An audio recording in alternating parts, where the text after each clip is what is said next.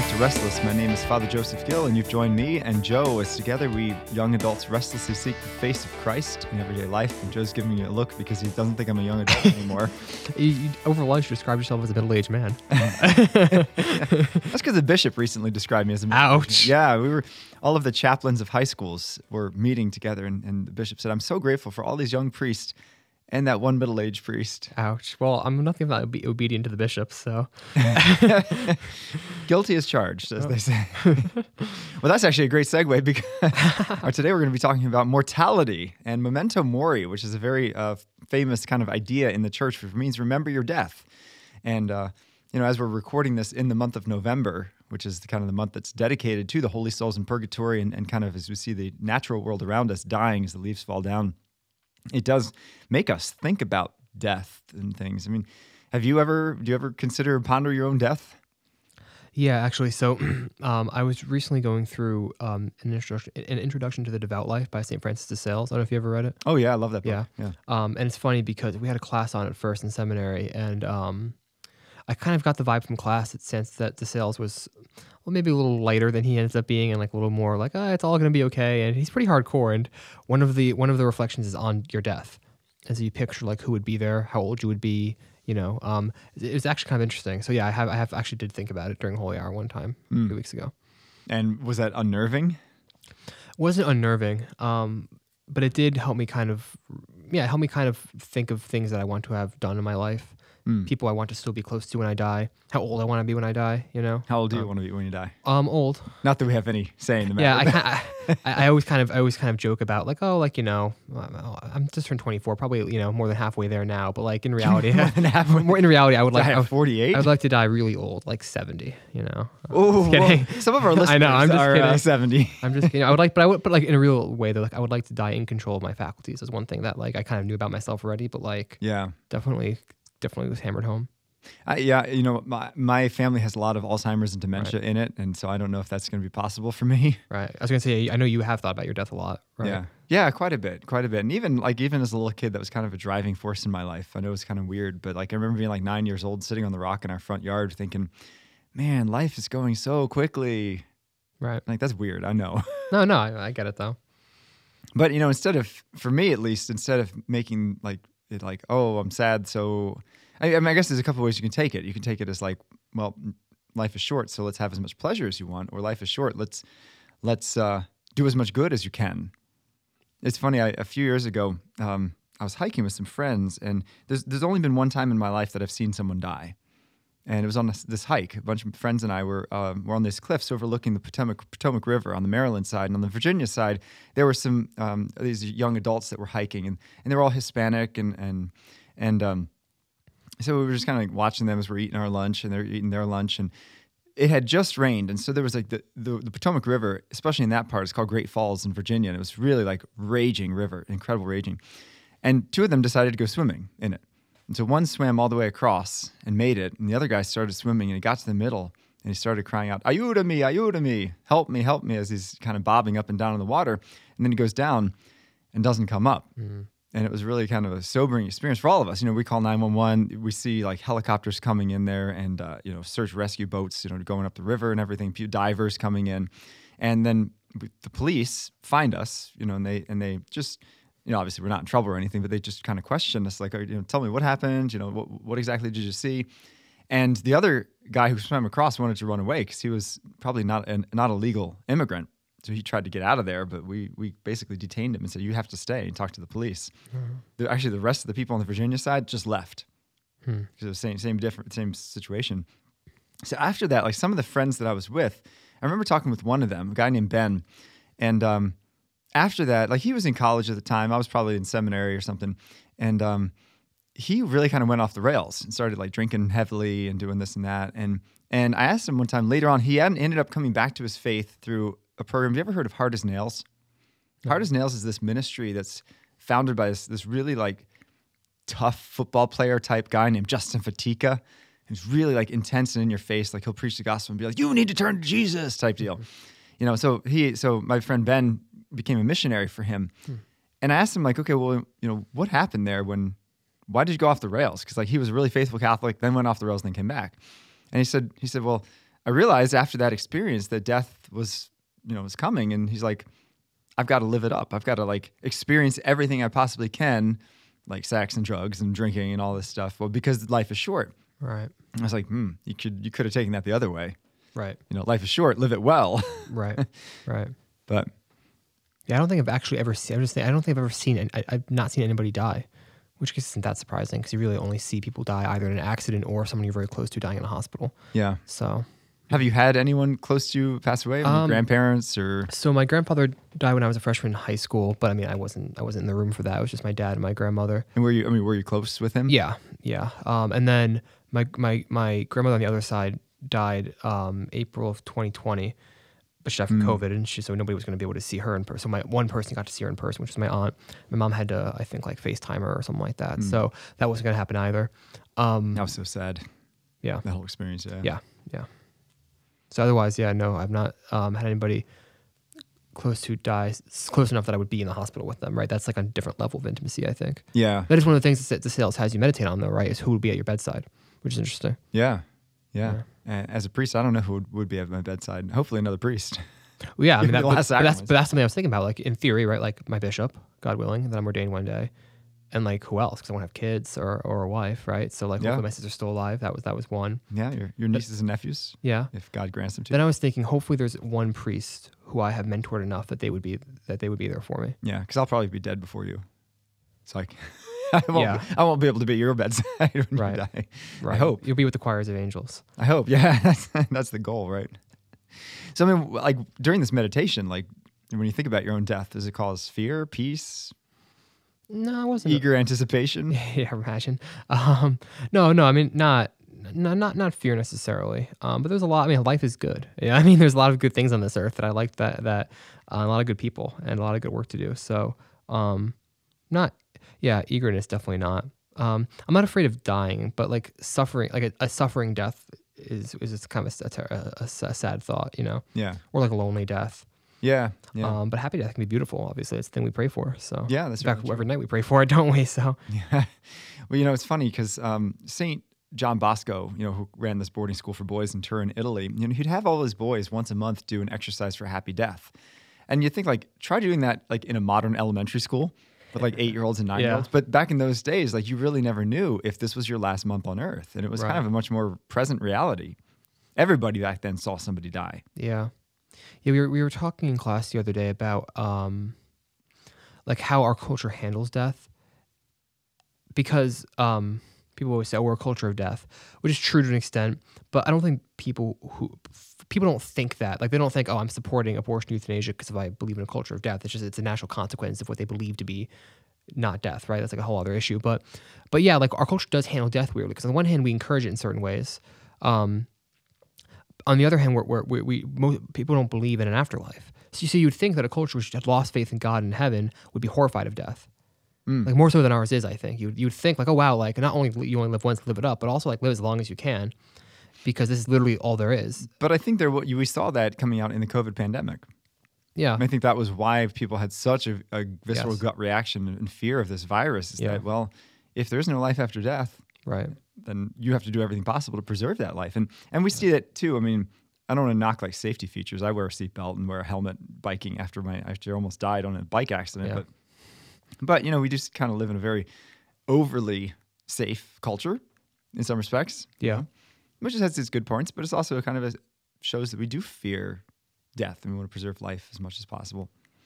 Yeah, I mean, it's funny how I, I've in, in teaching a couple of weeks ago. I was talking with my um, my sophomores at the school where I teach, and we were talking about martyrdom, and they said, you know, and you know, here's that difficult moral question, right? If you if you just step on an image of Jesus, they'll give you another 20 years of life. Is it worth it? You know, and I was really shocked to see these very devout Catholic kids say, yeah, it's worth it. Just go to confession afterwards, no big deal, right? Or you don't really mean it, so God knows your heart. And but that's like this fear of death, being like, well, do we really believe that death is a passageway, passageway to a new and more abundant life? yeah, which is what it is. Um, and I think as a consequence of the fall, death also is scary to us and can be painful and um, necessitates separation. But that isn't how it had to be, um, and that isn't how it has to be, right? Um, because if you have um, reason to believe that a loved one dies in a state of grace and you can trust in God's mercy, then death actually is just it's it's it's a goodbye for now, Mhm. you know, and that would change the way we look at it too. I think we have a um the professor teaches us um teaches our Bible class. Her husband just passed away, like very like within like last like two or three weeks, and we went to her funeral, and she was, was like like fine, like sad, sure. Um, but she was smiling. She was like, and it wasn't like a front, you know, you could tell. Like she was really at peace with the fact that this guy had lived a good life and she could just trust in God's mercy that one day she, she'd see him again. Hmm. And that's great, you know? That is that takes a lot of faith because Yeah. even though you know I do believe certainly with my whole heart and soul in everlasting life, I think I'd be scared a little scared when that day comes Yeah. Because, um, because no one's been there, you know, except for Christ and right. And yeah. And um, a good Catholic has enough fear of presumption beaten into him to worry about assuming he's going to go to heaven, right? So you always want to kind of remi- remind yourself that you're not in heaven until you're in heaven, you know? Well, um, that's one thing I wonder about too, and that's a little bit what makes me tremble at, at death. You know, sometimes I'm I'm not clear on where I stand in the sight of God. You know, things things because I, we, I mean we make excuses for all kinds of sins, right? Like it wasn't really a big sin. It's not a big deal. You know, was it a big sin? I don't know. I mean, and we also are very content to f- solve moral problems in our life later. like, well, you know, this is tr- yeah, I should be doing this. No, but I'm young and I'll go stop and go to confession one day or something like that, right? Like, um, or oh, well, you know, he's young, but you, you gotta, you gotta, you gotta sow your wild oats. But he'll come back to the faith in a few years. It's like, well, yeah, if he's alive in a few years, but you know, if not, I mean, you know, would you want to be the, you know, we can hear that a lot from people, right? Like, well, yeah, sure, like my son, my brother, my cousin, my whomever, you know, my, my, my daughter, my whatever it is, right? Like, oh yeah, well, you know, she'll come back when she's older. It's like, she, yeah, hope sure hope she lives to be older then because uh, That's she, you know what I mean? exactly. yeah. we could be taken at any Yeah, moment. you really, really don't. You really know. Don't. That's into complacency. And I think that's the the virtue of memento mori, right? It, it fights against complacency. Mm. Yeah, that's very true. Because if if if I think I'm going to die in 50 years, then you got 49 years to live it up. And that was like the early Christians, right? I mean, they really thought the end was coming soon. Um, sure. uh, and, and it, it, ch- it changes how you. We were talking about, yeah, yeah. You, it, ch- it changes how you how you approach your own sin. You know, it changes it, it changes the urgency with which you view the sacrament of confession. Yeah. So if you had 24 hours left to live, what, how would you spend it? uh, I would make I would make a confession. I would go to I would go to mass. Um, how would I spend it? Um, see, anything you do on earth to prepare, like anything you try to enjoy on earth, your last day is going to feel cheap by comparison with heaven. Hmm. So I think I would try to spend. I, th- I would try to see as many of my friends as possible. I think Oh, that's good. Um, that's good. Yeah. because that's the one thing that I can't that I won't be able to do in the same way while I'm in heaven until until they join. Well, I don't know. I don't think you can eat chicken parm in the same way. But it would be in a in a, in a, in a glorified way. Glorified chicken Glorified parm. chicken farm. Mm. um, no, but like you know, there'd be lots of people I'd want to say things to. Lots of thank yous that never been articulated. Lots of sorries that were never that were never that were never said. Lots of I Uh, love yous that Lots of I love yous. hidden. Lots of people who have meant things to me that I never fully articulated properly, or you know, yeah, just there'd be a lot of there'd be a lot of, of work to do. I think. Yeah. So how about That's, you? that's one thing in my family that we've we've started to do more and more with even me and my siblings is that when we when we have phone conversations, we end it with "I love you," Hmm. which is never. It's my family is like the least touchy feely family in the world. Sure. Like we, I still shake hands with my mom. you know, Still, I mean, you did when you were a kid. yeah, like we're never and like we're not like a snuggly, huggy, kissy type type of family. But but I'm realizing that yeah, I mean, who knows? Like if, if this is the last time I ever talk to them, I don't want to regret not saying I love you. Yeah, and you know, um, you never know when that last time is. Yeah. it just occurred to me that um, there was a guy by, the name of Brother Sean Sammon. I may have mentioned him before. He was the former um, Superior General of the Marist Order. He also was in residence at Marist. He was retired, and he he and I became pretty close. Very good guy. He's done and seen more in his life than I probably ever will. Very smart, crazy theologically, but but a very good person. um, and we would, I, you know, we would text occasionally, and I would go visit him and uh, stay the night every once in a while. And in like during the summer, I, had, I he just he wasn't texting me back, and I was getting kind of a little agitated about it. Actually, kind of like, huh, like I'm a little annoyed he doesn't text me back. Um, but I'm I'm a, I'm a Gen Zer, so I would never call somebody. Obviously, uh, apropos of nothing. no, Um, don't bother. That'd be crazy. But then when I drive down to, to, to move into seminary, I, I kind of was like, you know what, I really I really should I really should call him. Um, and I'd gotten the sense last time I was with him that it might be the last time I was with him. Just something about it. He was not in, doing great. So I called him, and he answered. He was in the hospital, which I didn't know, and he was having some. He had a lot of health problems, and you could tell he was not fully there. But we chatted for like 15 minutes, Hmm. and, and he said to me, you know, Joe, um, it's been a lot of time for reflection. I said, "Oh, like like about what, brother?" And he said, "Well, you know, I said, I've, I've lived a good life, and I'm like I'm, I'm, I wouldn't change anything of it. Like I'm I'm I'm I've, I'm at peace with God, and like like I'm, I got like things are like it's good." And he died like a few weeks later, Wow. and um. And I just am so I was so grateful that I that that God moved me to make that phone call and I had had the opportunity to get to know him. But you really never know.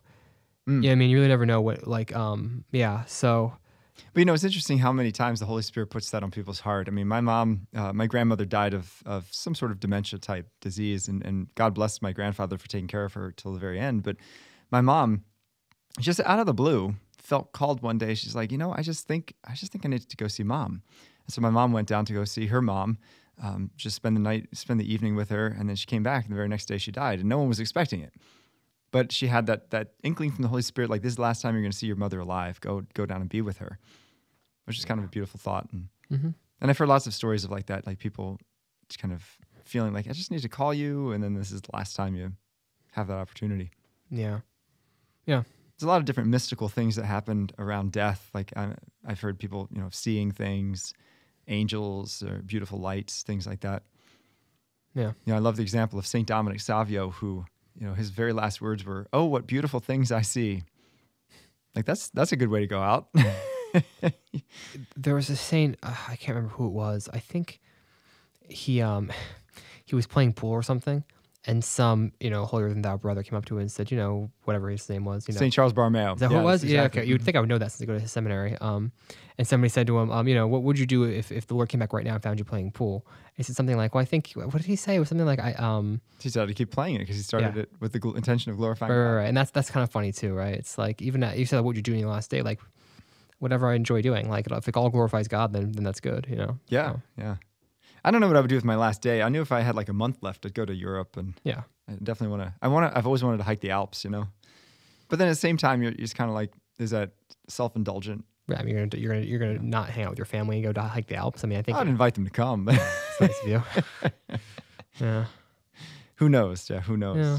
So, I mean, how is it? How, what's a good way then, um, especially as young adults? Because, like, you know, for a lot of us, hopefully most of us, our death is still 60, Years 70, away. 80 years away. Like, first of all, should we be preparing for death? And second of all, how should we be preparing, for death? Mm. Yeah, I mean, you should prepare for death because you don't know that it's 60 years away or whatever. Um, um, I, th- well, I think maybe one thing that w- that we wouldn't think about is like you do have work here on Earth, and I think we have an obligation to make sure it could continue without us. Hmm. So, like, if you died today, could St. Jude still function? Like, how long would it take to recover? You know what I mean? Um, if you're in a situation where there's nobody who knows enough about what you're doing to take your place, that's not really good either. Um, So almost, almost honestly, it's like training the next generation. like always, though. Yeah, always. Because you never know. Because you could be, I mean, forget death. You could be reassigned tomorrow. You know what I mean?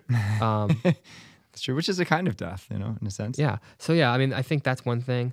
Otherwise, you know, I think um, examining your life from that perspective of death, right? Like, if I died today, who, do, who would I wish I could say something to before I went? Hmm. And, like, am I waiting too long on that? Um, Yeah. And also the obvious, which is, like, am I right with God today? Um, It's it's obvious, but it's not as not done as much as No. it should be done. yeah, even including by, my, I mean, including by myself, I would say. Yeah. Yeah, yeah, my, myself too. But you know, I I teach this at this classical Catholic school, and and um, especially this year, I've been noticing that like probably a good twenty five to thirty percent of the kids don't go to communion during our weekly mass, Hmm. and I wonder if their souls are right with God. You know, and why, what would hold them back? And and I keep urging them, you know, go to confession, go to confession, and they feel kind of like awkward going to confession to me because I'm I'm their, also their teacher and I play sports with them, so they're kind of like, yeah, we don't really want to confess our sins to you, but at the same time, like, don't put it off. Yeah. Don't put off till tomorrow what what you can do today, spiritually speaking, Yeah, absolutely. and that's going to go into a later episode when we talk about uh, acedia and, and spiritual sloth. Is that how that word's pronounced? Acedia, It's Latin, so right? So I guess is it Latin? Yeah, it must be. Yeah, it's So Latin. So, Yeah, so that pronunciation makes sense then. Hmm, interesting. exactly. Yeah. I learned something, and I don't have to listen to the episode. That's great. Um, fortunately, you're on the episode, so. Uh, that's, that's it. That is a shame. So let's pivot a little bit from there and like talk about like um, funerals and things because that's Mm. another aspect of death that uh, is coming. And I mean, um, fir- first of all, do you have how many funerals have you attended in your life? Um, not a ton. My grandfather's, um, the t- our teacher who um, I just mentioned, her husband died. Hers. Hmm. Um, geez, I'm blanking on his name now, but Bishop Maginnis was an auxiliary from Philadelphia. He just passed. He passed away a few weeks ago, and we all went to his funeral. Did you ever have someone young, or someone from your high school, or Not that I was able to go to the funeral. One person from high school did die when I was, I think, a junior. really? Um, but I was I, I wasn't close to him, and I wasn't able to go to the funeral when it when it when it came around. it was a, Um, it was a sudden yeah. death. yeah, it was a sudden death. Um, Hmm. So I've only been, I've not been to the funeral of a sudden.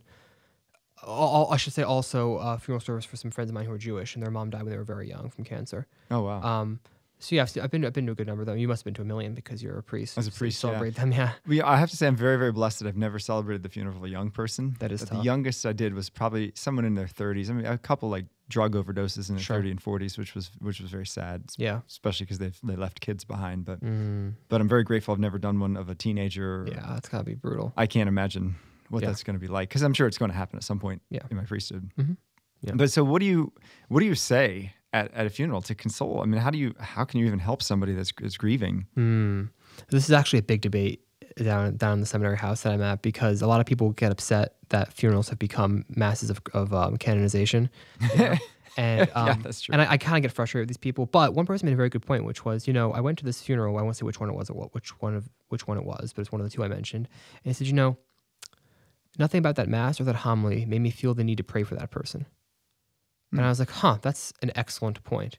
And so I, I, I think, having never done it before, and therefore being free to think whatever I want about it, free from the, the, the consequences, I think that the key is to inspire those listening to pray for the person in question, to remind them that we don't know where they are, and that's why we have an obligation to pray for them, but also to encourage, to give them hope that this person is in heaven, to encourage them um, to live a life such that if this person is in heaven, they can join them someday. Like I think that that would be a great opportunity to be like, look, you, you know, this is a tragedy in your lives. And I'm very sorry for you, and I'll be praying that, that God has mercy on this soul that they go to heaven. But that doesn't actually do you any good if you don't live such that you get to go to heaven too. Well, that's certainly true. Um, uh, so I think that that that you know um, that would be the utility of a situation like that, right? It's how do I now inspire people to want to live for, for eternity? yeah. How do you how do you handle it? 'Cause you, I think most priests have one, basically have one funeral homily they give for most situations. I do. Yeah. Okay, you want to give it right now? I'm just kidding. I, will give it right now. Yeah. well, well, you know, so much of, of a funeral is focused on the way in which that person loved them. You know, the grandma made me cookies. Grandma, you know, took me to baseball practice, whatever, and and that, and that's very beautiful and very true. So let's so let's focus on okay when when someone's passed on from us, what's the best way we can show our love for them? Well, it's to keep them in prayer because we believe that we are a church that has a communion of saints, right? Those in heaven and those in purgatory. So if that's that's kind of my take is you know if you want to show your love for grandma, the best way to do it is to pray for her. And when you pray for her, you bring her memory very close. You bring her soul very close, right? And and that's ultimately it. And most of my funeral homily, to be honest, um, is not. I, I very rarely even mention any aspect of the deceased's life because, to be honest, You don't usually know. Well, first of all, I don't usually know them, but usually when I call the family, I'm like, "Oh, tell me about Johnny." It's usually Johnny loved his family, and that's basically all they can say. Know, okay, he worked for the railroad, he worked for this, and whatever, but like they don't really ask, bring out any other aspects other than the fact that he loved his family. So that's so that's the tack you take. Okay, well, he loved you, and he's you know if he's in heaven, he's praying for you, but if we love him, this should be our response to pray for his soul. And, and that's what gathers us here today, not just to remember and to mourn, but ultimately to pray. And, and people have been very receptive to that. Nobody's, you know, because you don't say, you know, they're a sinner and they're in purgatory, but you say, We also shouldn't say, you know, carve off their foot. They're saying you need a relic either, right? Like, you know, you, you don't want to give them that. You don't want to, that to be the attitude. Maybe they do need your prayers. right. You know what I mean? I mean, I think, I think we, I think the truth, when put, you know, kindly, is always well received. And Yeah. and I think we have to live in the truth. We can't. I I, I can never say at a funeral, I know this person's in heaven because we don't. We don't know that. You know, so you just emphasize the prayer aspect, which nobody objects to. That's why they're at a church. They may not know it, but that's really why they're at a church Yeah. to pray for the soul of the dead. Yeah. I, um, And that I will say that's one downside to um, the the current funeral ritual that we have in our church. I don't think it emphasizes enough the need to pray for the soul. I've heard that criticism. Yeah. Just make your own. My forefathers did. Let's, let's let the spirit of Vatican II flow through you. Don't let anyone hear you say that. Good thing I, good thing I said it privately. Everybody listening to us, close your ears That's right right. No one tell anybody. It's a Right secret. now. Yeah, exactly. so, so as a Catholic, um, can you explain to me? And, and and I know you know it, and I know you believe it, but why can we not scatter ashes or keep people's ashes, you know, around our neck? Right. Well, I think the first thing to say about it is that it's a discipline. So um, it's a discipline imposed by the church. It's not like um, like theologically you're condemning this person to hell or something like that if you do that, right? Um, right, right. But we we we we, we don't do the ash thing, right? Because um, we believe in the resurrection of the body. right. So you, so you can cremate Yes, you can cremate. cremate, um, but- we, but we don't spread. We don't keep. We don't convert into diamonds. mugs or Tupperware, whatever people use their deceased loved ones. Um, we, we we bury. You have I to, like you're- Tupperware. idea. Yeah, you're, you're required to bury ashes intact, not dispersed, within a year of cremation. Is the rule, as I understand it. Oh, I didn't realize there was a time limit. I believe there's. I believe. It is, I believe it is within a year. Okay. So- there's been quite a few funerals I've done that you know Grandpa died 30 Right. years ago, and I believe that. I, I my, it was, it was my understanding that you hit that. Now, again, will we not do a mass? I'm sure we will do a mass, right? But my understanding is it has to be within a year. And, and again, it's because we believe in the resurrection of the body. And so, as part of that, we're, we're acknowledging that um, we're not clinging to these ashes as if this is the person. The person's in heaven. They'll be re- reunited with their body at the end of time. And it's a way for us to remember that. Now, again, it's not, it's a discipline. So it's not like this couldn't change or something like that. It's my understanding, right? Yeah. It's not, it's not dogmatic or anything like that. well, because the big thing right now is to turn somebody into basically fertilizer. Nice. For well, that's what, isn't that what burying somebody is? Just with a little, little, take a little longer? There's, are you kidding? The, the way they seal up that body, Yeah. there's no way anything's getting to it. In fact, um, I remember taking a course in psycho- psychology in college, and they said that it's getting harder and harder to determine who's a saint because the bodies are decaying so slowly now Oh, that nobody knows whether you're incorrupt or not. Yeah, I I heard it said that that there has that there have been no um eh, uh, no saint who has been embalmed has been incorruptible. Hmm. Um, and I believe it is, and I'm just like going off memory from like six years ago, so please don't believe anything I'm about to say. But I remember hearing that John the 23rd, uh, and when he died, it specifically requested that he not be embalmed. And In, in the hopes that he's no, I believe he is an incorruptible. is he I, incorrupt? th- I think he is. Again, please take this with a grain of salt. But I'm just going. I remember hearing things to this effect. I'm repeating it to you irresponsibly, but um, that is my understanding of the situation. Well, because people keep talking about Blessed Carlo Acutis being incorrupt, and How would you? How when did he die? like he died in 2006, so it's like less than 20 years. And frankly, with all the Twinkies that kid probably ate, he's probably he's probably incorrupt naturally. Eat enough Twinkies, drink enough Monster, and you're probably gonna be you, you'll never 50 de- years. you'll yeah. never decompose. Exactly. I'm more chemical than human anyway. At this, you know, sometimes when you got papers to write at three in the morning, yeah, all the Red Bull. Yeah, you got to do what you got to do. that's funny. Absolutely, absolutely. Yeah, but you know, I've actually this is a this is a bizarre thing I've often thought, but I, I've always wanted to carve my own uh, tombstone, and I'm gonna do that when I turn like sixty. Maybe I shouldn't wait that long. what are you gonna write on it? I'm gonna write on it this: Here lies the body of a priest. Pray for his soul. Oh, because you. That- That's it. All right. I'd rather remain anonymous in death. Hmm. What do you think of? Prevents all those grave robbers, you know. What do you think of the custom of visiting a tombstone and putting a rock on top of it? I believe it was originally a Jewish custom, which a lot of Christians have appropriated. I don't know. I've never heard of that, Okay. But I do know. You know, during the month of November, it's you get indulgences for visiting graves. I believe it's only for a few days in November, though, isn't it? possibly. I think it's only through a certain. I think we've passed that point in this November. Yeah, probably. Yeah. Yeah. But but I think that's a great act of mercy that a lot of people have forgotten these days, which is Mm. to, to visit the there's there's a grave site in grave site here in Stamford, which is really kind of a surprising one. So there used to be a, a Stamford poorhouse where like dirt poor people would live for free, basically, and, and across the street was um, it was like a public farm that they would farm it and they'd use the food for the poorhouse and whatnot.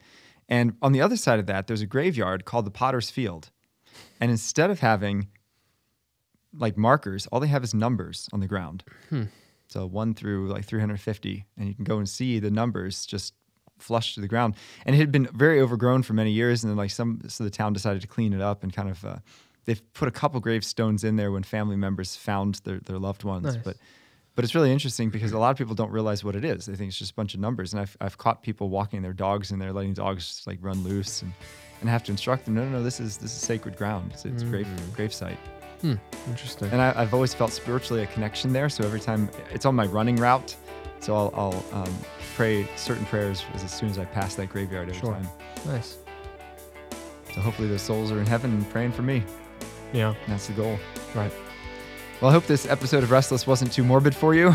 but my challenge for you is this to ponder your own death, not in a morbid way as if it's going to happen soon, but ultimately a way in which we can be prepared to not put off spiritually what we need to do, both in our relationships and especially our relationship with God. You can find us on Veritas Catholic Network, 1350 AM, also 103.9 FM, and wherever you get your podcasts. Tune in next time.